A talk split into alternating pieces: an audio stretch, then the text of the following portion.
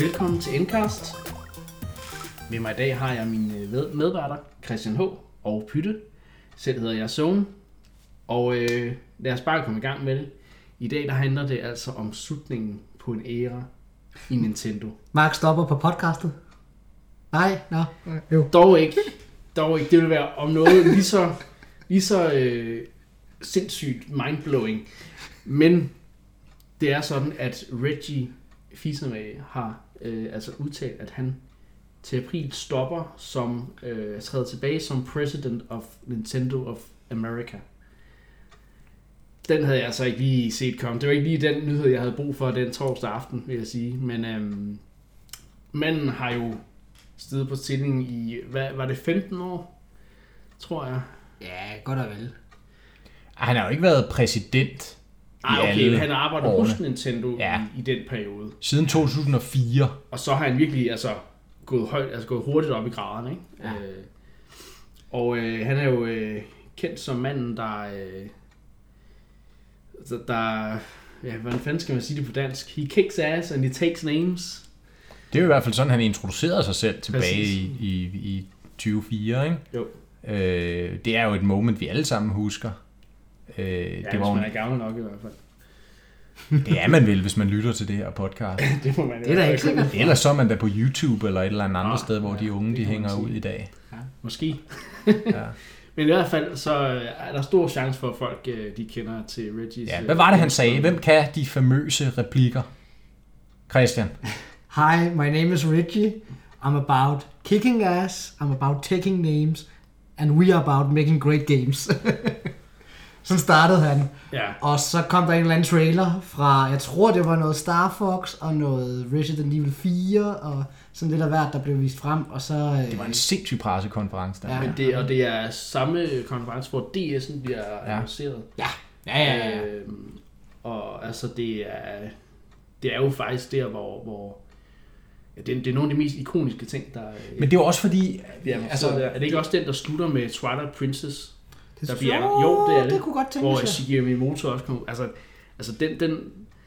Men Reggie er også ikonet for den pressekonference. Det er jo fordi, man kan sige, på det år har E3 jo ikke været streamet ud til masserne så længe. Men alligevel kan man sige, så står Reggie hele den intro, ligesom den varsler en ny æra. Ja. Altså, det var en helt ny måde at tale på, en helt ny måde, altså sådan spilbranchen generelt, også i form af konkurrenter. Ligesom en helt ny offensiv måde at gå ud og adressere branchen, publikum, fansene på, som virkede meget selvsikker og som virkede overbevisende. Og det er jo måske i virkeligheden to nøgleord for Reggie, som man kan sige går igen i hele hans karriere. Altså overbevisende, selvsikker. Man tror på den mand, når han siger noget. Der er en snært bullshit-faktor, salesman. Ja. Og det er jo det, han er, men alligevel... Han er en charmeur også, ikke? En charmeur, han har glimtet i øjet. Det var bare en helt anden retorik, han lagde for dagen. Og det gjorde jo med det samme, man tænkte, hold da op, nu går vi spændende tider i møde, ikke? Og så havde de så også content selvfølgelig til at bakke det op på den pressekonference. Men det startede jo så ligesom hans persona, ham der, han er en, skal man passe lidt på ham, er han med os, er han med dem, hvad? Altså, og der bliver vi jo så klogere i årene efter, jo, ikke? Jo. Især når vi kommer op omkring Wii. Ja, DS har taget fart, og Wii. Han har jo været med i både de... Altså, med GameCube'en, der ikke var den bedst sælgende konsol på nogle punkter, så er han med på Wii, jo, som sælger helt abnormt godt. Og så igen, altså det er som om, han har været med i, han har både prøvet at være på røven hos Nintendo, men også være med til de store succeser. Ikke? Du var ved at sige noget. Nej, Christian. Undskyld, du pegede på mig.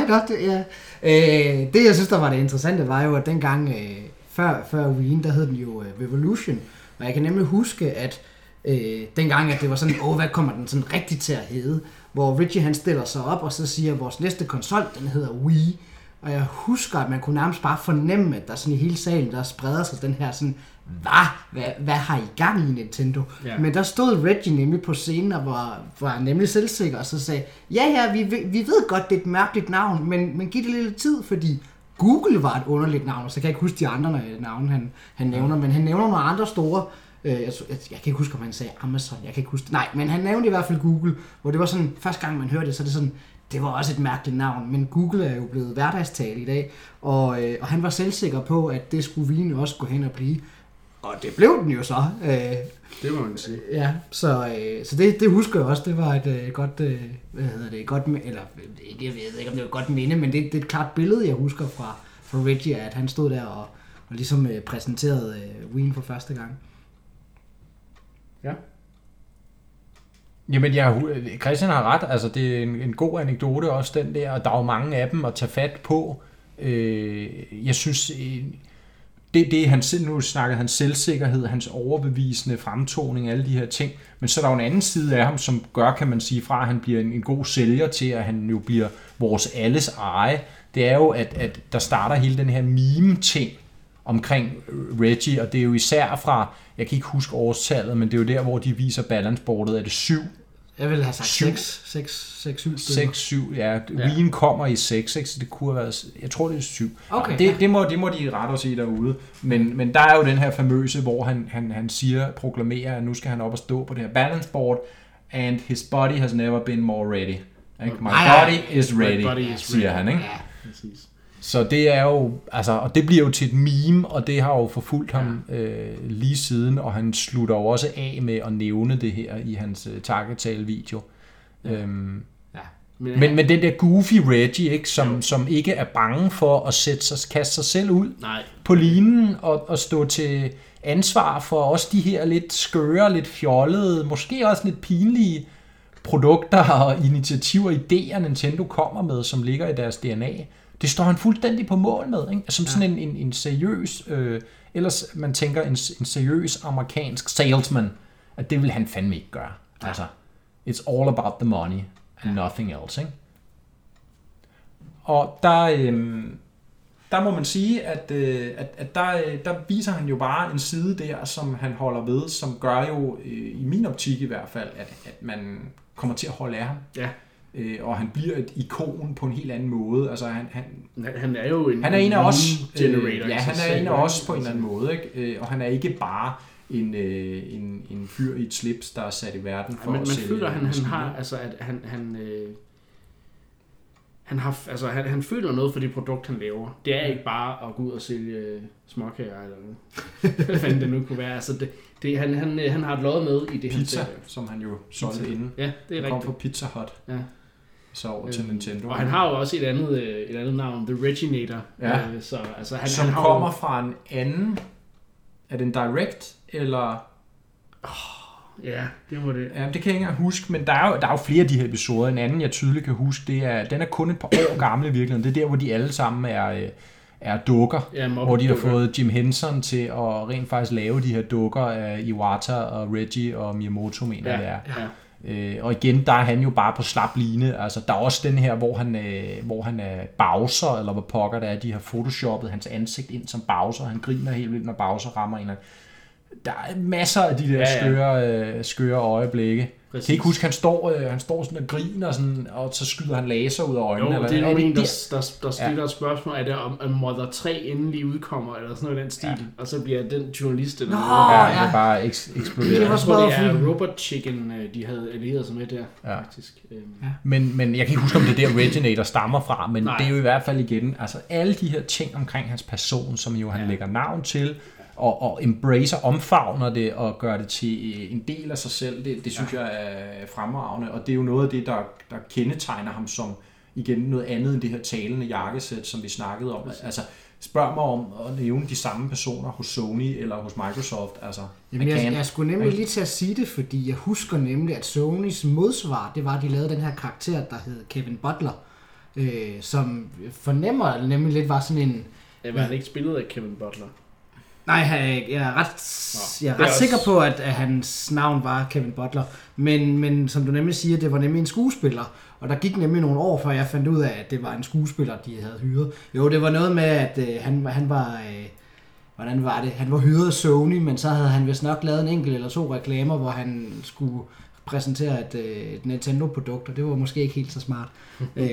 Men min pointe var, at det var jo nemlig der, det var interessant, at Sony ligesom indså, den her karakter kan ligesom noget, Reggies karakter, eller den persona, han ligesom havde, den kunne noget. Det bliver vi også nødt til at have, men der var ikke rigtig nogen af de der, jakkesæts japanere, der kunne komme op og eller amerikanere for den sags. Nu kan jeg ikke huske, hvad den nye præsident for Sony hedder, men jeg synes, han er lidt derhen af. Ikke helt, men han har lidt, synes jeg. Ja, men jeg tror bare, vi egentlig også må erkende, at altså, nu kommer vi ud i en tid, hvor Nintendo kommer at se, og altså, de mangler de her ikoner, som der ligesom har været frontmændene for deres koncern. Altså, det har været svært at finde en, der har været lige så karismatisk som Iwata, så de her directs, de har godt nok altså, prøvet at tage udviklerne ud, og dem, der leder afdelingerne ud, og ligesom sige, nu er det jer, der ligesom skal stå og præsentere de her ting, ikke? Men altså, de har ikke helt kunne finde den samme ting, og jeg tror også måske, at man kunne frygte, at de får problemer med at få en ny person til at stille så meget i karakter som Reggie, ikke? Ja. Hos den amerikanske. Der må man så alligevel bare sige, hvis vi skal tage hul på den diskussion. Lad os gøre det. Altså, at få en afløser, der har efternavnet Bowser. Det er om noget den bedste løsning, de kunne have fundet. Ja, altså vil sige, de starter stærkt ud. Doug Bowser. Som er Vice President of Sales and Marketing. Ja. Og altså soon to be President og aftager for Reggie. Ja. Og det sjove er jo, at de har allerede lidt også omfavnet hele den her meme-ting med Doug Bowser, muligvis omfavnet den endnu mere på Reddit. De tager den skridt videre. Der er jo lagt nogle billeder op på Reddit, eller på deres Twitter-profil, antager jeg, med Doug Bowser. Det allerførste billede, hvor han siger, hej, velkommen, tak fordi I har taget så godt imod mig. Og så i baggrunden på en reol, sådan lidt hengemt oppe i hjørnet, der sidder Mario og Luigi ryggen mod hinanden, bundet fast med en GameCube-controller, som er viklet omkring dem, så de er altså fanget, ikke? Bowser har allerede der gjort sit indtog på Nintendo-gangene og fanget Mario og Luigi og smidt dem ned i hjørnet af lokalet, ikke? Ja. Det næste billede, jeg så, det er også, at han sidder foroverbøjet et stort skrivebord, og så sidder Baby Bowser nede for enden, og så er de ved at bygge noget labo. Altså, det er jo bare supergrineren, altså, og det omfavner jo fuldstændig hele den der goofiness, som der kom ind i Reggies persona i hvert fald. Jeg vil heller ikke udelukke, at Doug Bowser kan på en eller anden måde komme ind i den her position også. Men altså, jeg vil bare sige, at det er igen altså det er nærmest kun Miyamoto, der er tilbage af trekløveret, ikke? Det er rigtigt. Det er det kun. Så Og jeg tror, du har ret i, Niklas, at det bliver en anden form for strategi. Det skal der måske også til, men altså, fordi det der med at gå ind en til en og erstatte nogen, der var så gode til noget, det er altid en farlig ting. Ja. Man siger, så må man hellere finde på noget, der er lidt nyt og anderledes, som passer til de her nye personer. Ja, præcis. Og ja, altså, man kan jo ikke helt pege på det. Der er lige ham der, den skøre, jeg kan ikke huske hans navn, der fra Splatoon, der altid render rundt til en træ i sådan et Det er mad scientist kostume med den der splatgun og ser meget fornøjet ud. Store solbriller. Men han er jo ikke. Nej. Spøg til side. Han er jo ikke en aftager for nogle af de her. Men det vil nok blive noget andet. Ja. Altså, og på godt og ondt. Altså, på godt og ondt. Men jeg er i hvert fald glad for at se Doug Bowser. Det bliver aldrig kedeligt at sige det navn. Men altså, jeg husker, da han kom til. Så det var bare en succeshistorie, der ventede på at ske, ikke? Altså, så jeg tror ikke, de var så bekymrede for at sige, at nu trækker Reggie sig, men altså, Bowser, han kommer altså overtager. Altså, da jeg læste den overskrift, så var det også bare sådan, hvad? Så det, det skal nok blive godt. Det spændende bliver jo så, om Doug, han stiller sig op til E3, og så siger, my name is Doug, and I'm about taking names. Mund dog. Det, i forhold til det Pytte lige har sagt, så nej, det sker nok ikke. Nej, det giver jeg da ret i. Men jeg håber lidt, han præsenterer sig på en lige så awesome måde. Det kunne være sjovt, hvis han lidt lænede ind i den der Bowser-ting, ikke? Altså, jeg håber jo til E3, hvis han skal på scenen, at han kan annoncere et eller andet storstilet nyt Bowser-spil, som de har haft i pipeline. Og jeg tænker, det er et eller andet sådan lidt Dungeon Keeper-inspireret, hvor man er hvor man er på Bowsers slot, som Bowser, der skal få alle sine minions til at få det her til at hænge sammen, få dagligdagen til at hænge sammen, så du skal sende dem ud og forsøge og kidnappe Princess Peach og Ja, og tit kluder de lidt rundt i kælderen. Så, men så skal han jo være rigtig, rigtig ond jo. Og så, nej! Jo, så slutter han af med at sige, at det kommer kun til mobilplatform. Det ville næsten være for Bowser-agtigt. Men præcis, altså han skal jo tage karakteren helt ud. Ja, og så tror jeg, at det vil være dårligt for Nintendo. Det er han heller ikke interesseret i. Han har jo et diktatur, han skal holde ved lige. Ikke? Ja. Så. Men altså, jeg tror, at konklusionen er jo, at selvfølgelig er vi... Jeg er personligt ærgerlig over at se, at Reggie han går fra Nintendo, men man skal jo også videre i livet på et tidspunkt. Og han skal jo så videre til pension til synlæderne. Nu kan jeg ikke huske, hvor gammel det er, han er, men så gammel er han jo. Nej. Men altså, det er jo... Jeg er usikker på, om det er... 57 eller sådan noget andet, synes jeg. Jeg er usikker på, om det er pension, men det er jo faktisk ikke nogen alder at gå på pension. Nej, jeg tror, han skal arbejde med noget andet. Han sagde, at han har jo sagt, at han vil bruge mere tid sammen med familien. Ja, det kan være, han finder... Altså, jeg vil jo antage også, at han har tjent rigeligt til at kunne leve resten af sine dage. Men om han går direkte på pension, det må tiden... Og hvilket... Hvilket job kan han tage, der er federe? Altså. Ja. Jo, men hvis han gerne vil ned i timer, altså, så er der måske nogen... Ja, jeg ved det godt. Nu er det bare for... Ja. Det kan være, at han har brug for tid til at træne sig op i Smash, så han kunne tæve ham. Opsamlingsklips-serie, jeg så med ham. Det var, så skal han spille mere Wii Fit, altså... Who knows? Og det kunne faktisk være meget interessant, at der lige går nogle år, og så har han tabt sig lidt, og så er det sådan, I told you my body was ready. Ja. Oh, now my body is ready. Altså det ser jo ud som om, han har holdt sit BMI meget godt på tværs af alle 15 år. Ikke? Ja, det må man sige. Det er altid nogenlunde samme fremtoning. Ja, det er klart. Så, hvordan lige... McDonald's Wii Fit-balancen, der har set ud i... Ja, det må vi se. Men Reggie, han træder altså tilbage, og Bowser, han tager altså hans plads. Det skal nok blive spændende at følge. Ovenpå de lidt, kan man sige, blandede nyheder, det er jo både lidt sørgeligt, men også ret sjovt, så har der, den dag vi faktisk optager det her podcast, der har der været en ny Direct. En 7 minutter lang Pokémon Direct. Showtime. Den bliver annonceret dagen før, og folk var sådan helt, shit, hvad er det her? Personligt var sådan lidt, jeg tør ikke have for høje forventninger, fordi Nintendo har skuffet mig før. Men de har simpelthen annonceret den nye generation, det nye Core RPG Pokémon-spil til Switch. Pokémon Shield og Pokémon Sword. Og endda også annonceret de 3 nye starter Pokémon. Så den havde jeg ikke lige... Jeg havde ikke lige set af den. Jeg troede faktisk først... Nej, det er en sjov timing. Hvorfor gemmer de den ikke til E3? Ja. Men det er noget med, at det var et eller andet anniversary for hvornår spillet udkom. Eller sådan noget. Det lyder som noget mere noget, de vil håndhæve jo. Altså, det kommer nok til at have en presence på E3 jo, ikke? Men man kan sige, så er der jo en overraskelse mindre. Det kan man sige. Eller man kan vende den om og sige, så er der en overraskelse mere på E3. Ja. Det kan man sige. Men jeg tror også, det ligger op til, at de kommer til at bruge rigtig meget tid i deres Treehouse-videoer på Pokémon, på at vise det frem, og på at ligesom køre den ind og sige, det her spil, det er... Det kommer jo i slutningen af 2019. Så det er jo som om, de holder tidsplanen. Ja. Man kan sige, nu har de også udskudt Metroid Prime 4, så må de andre spil altså også godt komme til tiden, ikke? Så man spørger... Hvordan ser det ud? Jeg spiller jo ikke rigtig Pokémon. Det er kun alle spin-offs. Altså det er jo, jeg har jo drømt om det her øjeblik siden jeg spillede Pokémon Rød første gang. Jeg tænkte, det her det er et super fedt spil, hvor ville jeg ønske det var på en 3D-konsol med sprudlende grafik og alle de her ting. Og nu sker det altså endelig på Switchen, og det ser fantastisk ud. Grafikstilen er som vi kender Pokémon, men det ser super flot ud, og det er jo lidt mere sådan åbent end man er vant til. Lidt i stil med de spil, der kom til altså Sun and Moon for eksempel. Og det ser ud som om, at de er gået lidt væk fra Let's Go.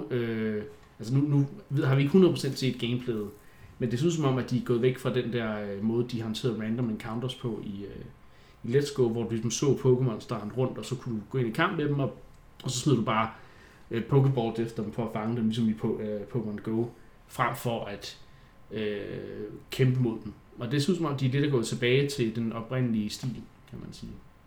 Så jeg tror, at de fleste Pokémon, altså hardcore Pokémon-fans, de bliver så glade for det her spil. Hvad tror du Sword and Shield ligesom skal stå for? Hvorfor den... For jeg har hørt nogle rygter op til, der gik på King and Queen. Ja, det har jeg, så, det har jeg slet ikke. Det ser man jo ikke rigtigt i revealet. Men altså, de sidste mange spil har jo været lidt intetsigende. Altså X og Y, Sun and Moon. Nej, er det ikke fordi, at den ene Pokémon har ligesom haft sådan en Y-form, og den anden har haft en X-form? Jo, men det virker stadigvæk sådan lidt... Ja, jeg forstår pointen, men det igen. Det altså, selvom det er en søgt reference, så vil jeg gerne kende referencen, og det er derfor, jeg synes, det er lidt interessant, det hedder Sword and Shield. Men den detalje er ikke kommet frem til, at vi kan... Ja, der sidder sikkert nogle Pokémon-nørder derude, der sidder og gransker hver eneste lille detalje. Det har jeg ikke nået at se endnu, men det skal nok blive fedt. Og så kommer der jo som altid 3 starters, vand, ild og græs Pokémoner, som ser interessant ud. Der er en kanin, en ildkanin. Der er... Så vi nogle af de gamle Pokémon? Ja, det gjorde vi. Så der er noget tilbage. De 3, det er faktisk de eneste af de nye, vi har set. Men der skulle gerne komme en helt ny generation af Pokémons.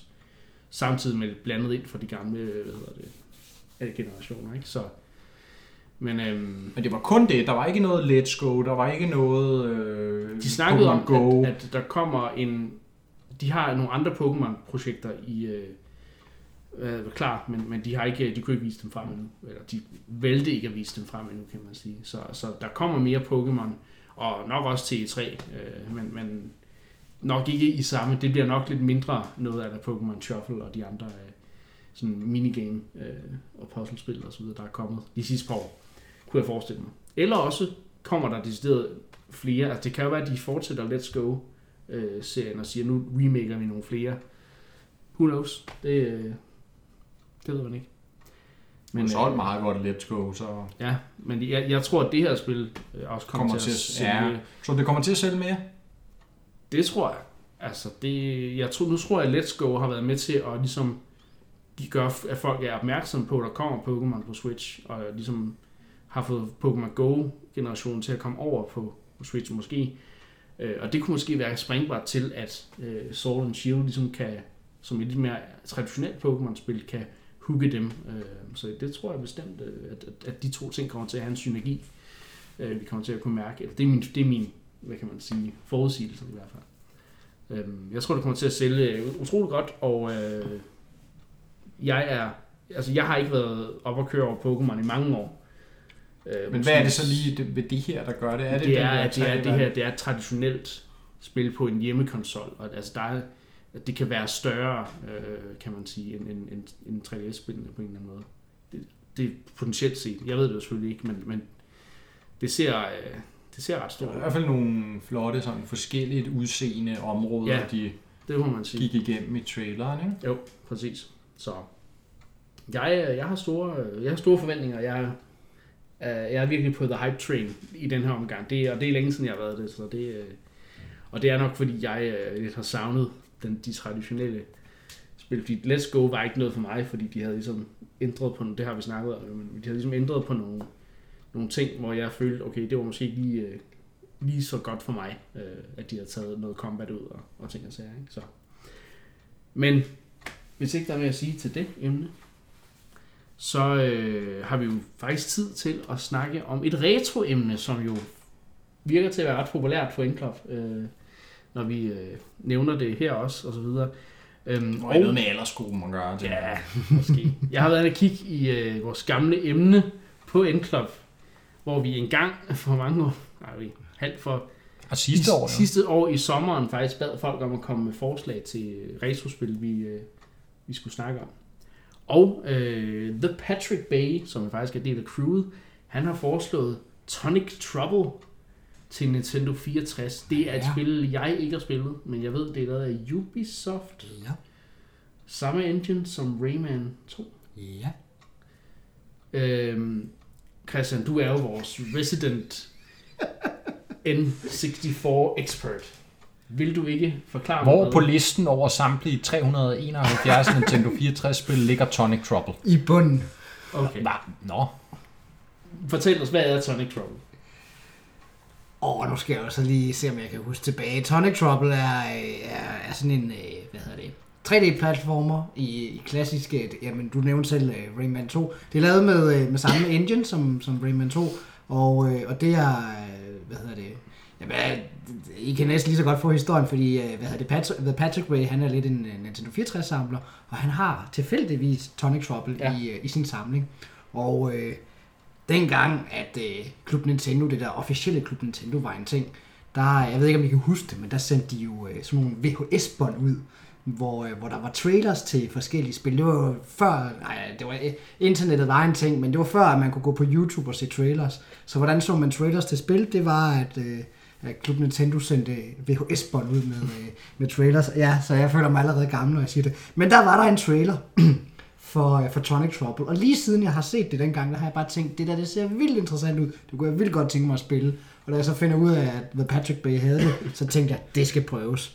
Så jeg fik arrangeret jeg tror det var en lørdag aften, der sad jeg mig sammen med Patrick Bay, og vi spillede det. Og som jeg sagde, ellers en prominent aften at sætte til side til at spille et Nintendo 64-platformer, der ligger i bunden af en 370 lang spilleliste. Jeg havde jo ikke regnet med, det lå i bunden.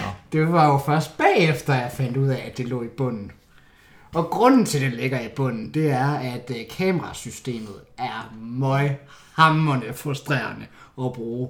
Og hvis man har spillet bare nogle enkelte 3D-platformerspil, så vil man vide, at kamerasystemet er noget af det allervigtigste i sådan et spil. Men hvordan kan det være så meget dårligt end Rayman 2, som jo ikke har nævneværdige problemer? Nej, men det var så nemlig det, som er det interessante, fordi så snakkede jeg jo meget med Patrick Bay, og noget af han fortalte mig, han havde læst, det var, at de to spil var faktisk blevet udviklet næsten sideløbende, hvor at Tonic Trouble lidt skulle være sådan et testrun, for at se, sådan, hvor godt Ubisoft kunne finde ud af at lave en 3D-platformer. Så tanken var, at de skulle udgive Tonic Trouble først, og så udgive Rayman 2 The Great Escape. Så jeg tror, at det, de har gjort, det var, at de har udgivet Tonic Trouble, gjort sig nogle erfaringer, taget ved lære af at lave det spil, og så udgivet... Jamen, Tonic Trouble er da et senere spil end Rayman 2, er det ikke? Nu begynder du at prikke til. Jeg er ikke 100, men jeg husker det som om, at det er, fordi Rayman Great Escape er jo 97, så vidt jeg husker. Det er et relativt tidligt spil i 64'ernes levetid. Og så Tonic Trouble var fra 98. Ja, et eller andet i den stil. Måske endda helt hen omkring 99. Ja. Men... Jeg kan se her... Tonic Trouble er fra 99. Ja. Ergo... Det er et senere spil. Har Pytte ret. Det er et senere spil end... Rayman, så hvordan pokker kamerasystemet er røget helt i hegnet? Rayman 2 er også fra 99. Men jeg skal lige se, er det rigtigt? Ja. Nå, jamen, så husker Pytte også galt. 29. oktober kan jeg se her. Det, Tonic Trouble er faktisk udkommet kort tid før Rayman 2. Det er lidt besynderligt også. Ja, det husker jeg faktisk også, ja. Eller, det kan jeg altid komme og sige nu, det ved jeg godt. Men det er rigtigt nok, der er også lavet en Game Boy Color Adaption. Ja. Den har jeg dog ikke spillet. Nå, men back to the case, to the point.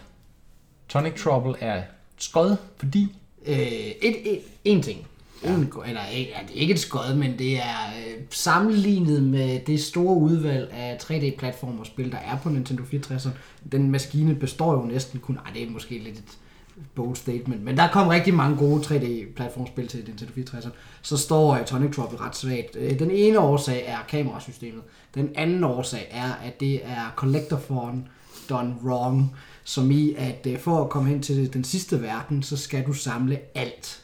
Du skal samle alle genstande for at kunne lukke. Det var også pointen i en collector-font. Ja.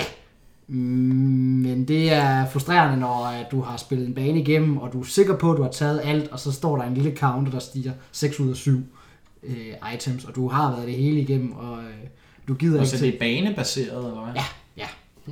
Okay. Jeg husker faktisk, de lavede noget meget interessant, som i, at det fungerer, at der er nogle forskellige verdener, hvor Tonic, han så lærer, nogle forskellige abilities, og så, så for at komme hen til den her verden, så skal du så lære den her nye ability. Jeg mener, det er blandt andet, at han har en kængurustylte, som så gør, at han kan hoppe på ting, der normalt vil give skade, så han kan hoppe hen over lavaområder for eksempel.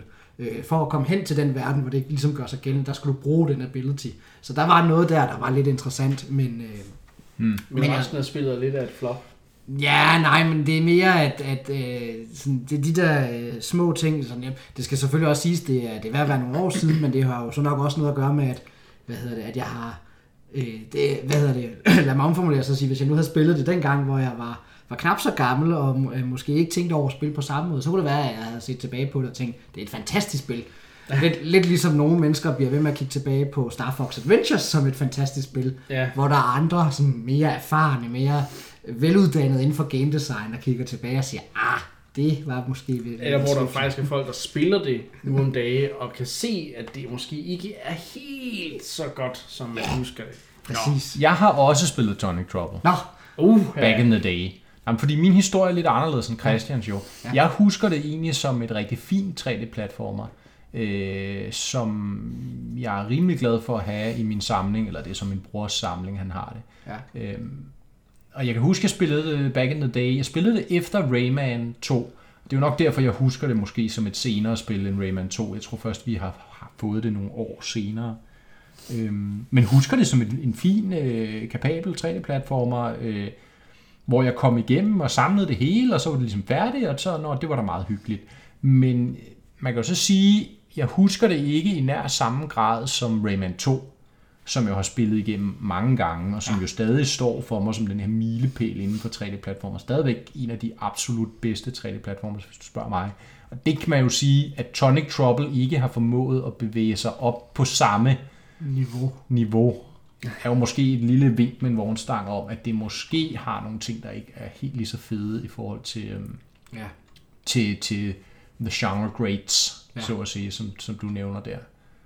Christian. Men altså, det er jo en sjov historie omkring det spil, synes jeg, at det har været en prototyp på en eller anden måde for at lave 3D. Og så kan man sige, at Rayman er jo så endt med at være det mere helstøbte spil, hvor der også er kommet et fedt univers omkring. Selvfølgelig Rayman var jo et etableret navn på det tidspunkt, ikke? Men Rayman, som jo, Rayman 2, som jo også lidt i kontrast jo ikke er en collectathon, men som er mere et platform A til B-spil. Ikke? Jeg ved godt, man kan samle de her lommes, og så sker der noget, hvis du får alle, men det er jo ikke på samme måde, som det egentlig bare er at komme igennem. Ja. Ikke på samme måde som at samle alle stjernerne i Mario 64, eller samle alle noderne i Banjo-Kazooie, osv. Ja. Måske hjælper det Rayman 2, og måske er det det, der gør Tonic Trouble til lidt noget hejs, som du siger, Christian, og ikke kun kamerasystemet. Simpelthen lyder jo også meget interessant med den sådan lidt Metroid-like struktur, de har kørende med, med de forskellige verdener, der sådan åbner op. Altså, jeg kan godt huske det der med, at det var level-baseret på en eller anden måde. Og jeg har jo altid synes, at collectathons, der er level-baseret, altså level som i den gamle måde med A til B, en stringent A til B-forløb, det går ikke så godt i spænd. Fordi det der med, som du siger, Christian, hvis man så gennemfører en bane og finder ud af til sidst, når du fik kun 6 ud af 7 collectibles, gå lige tilbage og spil hele banen igen. Det virker på en eller anden måde sådan lidt demotiverende, ikke? Ja. Hvor jeg synes, de gode collectathons handler mere om det her med, her har du en legeplads, du kan rende rundt i, Banjo-Kazooie-style, du går ind i en world, den består af de her områder, hvor du skal finde ting. Gå ud og find dem alle sammen. Ikke? Ja. Der føler man jo ikke på samme måde, ligesom at det er en bane, du spiller igennem fra A til B, og så prøver du igen, hvis ikke du fandt det hele.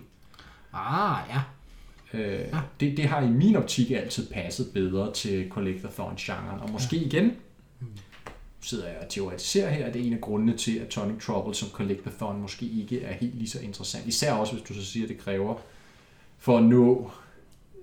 slutbossen og ligesom komme igennem spillet, altså skal du finde alt. Ja. Det er jo en anden klassisk fejl, altså det skal du ikke i Super Mario 64, det skal du ikke i Banjo-Kazooie og så videre. Ja. Der behøver du kun at finde en brøkdel af det, ikke? Eller en subset af det. Ja, jeg tror, er det 2/3 cirka? Ja, noget af den stil. Ja. Ja. Men så kunne jeg godt tænke mig at udfordre dig, Mark, fordi, nu sidder jeg jo for tiden og er i gang med at spille Donkey Kong Trouble Freeze igennem, og jeg synes, det er et ret godt spil. Der er de her puslespilsbrikker, man kan samle. Hvordan adskiller det sig fra det her banebaserede collectathon? Det kan jeg ikke snakke. Collectathon, som du lige præsenterede før. Det ved jeg ikke, hvad vores Toastmaster siger til, om det er noget, vi skal begive os ind på den snak. det er jo lidt off-topic i forhold til Tonic Trouble. Men altså, man kan jo godt stille de to spil op mod hinanden og sige, at måske er genren ikke helt den samme, men at der måske er nogle ting, der går igen, hvor Trouble the Freeze måske gør det bedre. Men ja, lad os måske vente med den diskussion. Og så holde os i Nintendo 64-land lidt endnu. Så der er... Er der, altså nu siger du, at Tonic Trouble er ret lavt på listen. Ja. Og der er jo mange collectathons til 64'erne, ikke? Ja. Hvad er de spil, du husker, der gør det godt? Altså hvorfor er det, at de ligesom kommer højere op på listen end Tonic Trouble? Er det hovedsageligt på grund af kamerasystemet, eller hvad? En ting er kamerasystemet, men det, altså det kunne være, at man lige skulle nævne de andre spil, der er, fordi alternativt, så er der Banjo-Kazooie, som der blev nævnt. Banjo-Tooie har jeg spillet noget af, men det var Xbox-versionen. Ellers er der Super Mario 64. Donkey Kong 64 skal også nævnes i samme sammenhæng. Donkey Kong 64 er jeg faktisk lidt i tvivl om det ligger over eller under, fordi de lavede også lidt samme problematik med, at der er så mange ting, du skal samle, men der kommer de med en begrænsning på, at så er der nogle mønter herover, men dem kan du kun samle op, hvis du er en bestemt karakter. Oh. Og så skal du tilbage og omtransformere til den her karakter, tilbage til det her område, finde mønterne, samle dem op, og så ellers tilbage til der, hvor du nu ellers var i gang med før. Mm. Det ved jeg i hvert fald, det er der rigtig mange på nettet, der har kritiseret det spil for. Og det kan jeg også godt se, det er meget, vil være frustrerende. Jeg kan huske, at jeg lånte det af min lillesøsters klassekammerat på et tidspunkt, og og jeg nåede aldrig at få en af karaktererne, så altså, det nåede at blive sådan en lidt halvfærdig oplevelse for mit vedkommende. Så men jeg vil stadigvæk sige, når jeg husker Tonic Trouble, det jeg husker af det, altså det synes jeg, som jeg forklarede før, jeg synes egentlig, det virker som en habil nok 3D-platformer. Og igen, vi taler maskinen, hvor der virkelig var en masse af 3D-platformers, og der også var nogle skrækkelige scenarier. Ja.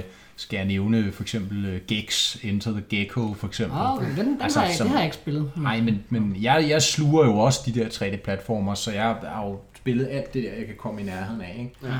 Og der må jeg bare sige stadigvæk, at Tonic Trouble altså ikke på min liste i hvert fald vil slutte som et af de allerlaveste langt fra. Der synes jeg stadigvæk, det har nogle kvaliteter. Igen Ubisoft, Rayman, altså der er alligevel nogle ting der går på tværs af de to spil, kan man godt mærke, som er en kvalitet. Hvor at der virkelig er for eksempel et spil som Gex Enter the Gecko, altså hvor du sidder og banner og svogler, bare du skal hoppe op på den første fjende eller den første platform i den første bane, ikke? Wow. Og så bliver det kun værre derfra. Det kunne være, det var at spille Niklas, han skulle streame så. Og det tror jeg ikke kommer til at ske. Jeg har vist nok spillet noget Gex på PlayStation engang, men det er meget, meget mange år siden. Og altså, jeg har jo ikke så meget erfaring med de her collectathons, som I måske har. Mit eksempel er jo altid mest Super Mario 64, som jeg har spillet. Virkelig meget.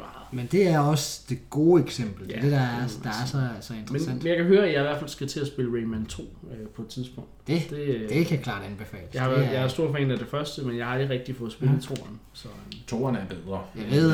Jeg ved, at der er visse faste seere til din stream, der vil blive rigtig glade, hvis du streamer Rayman.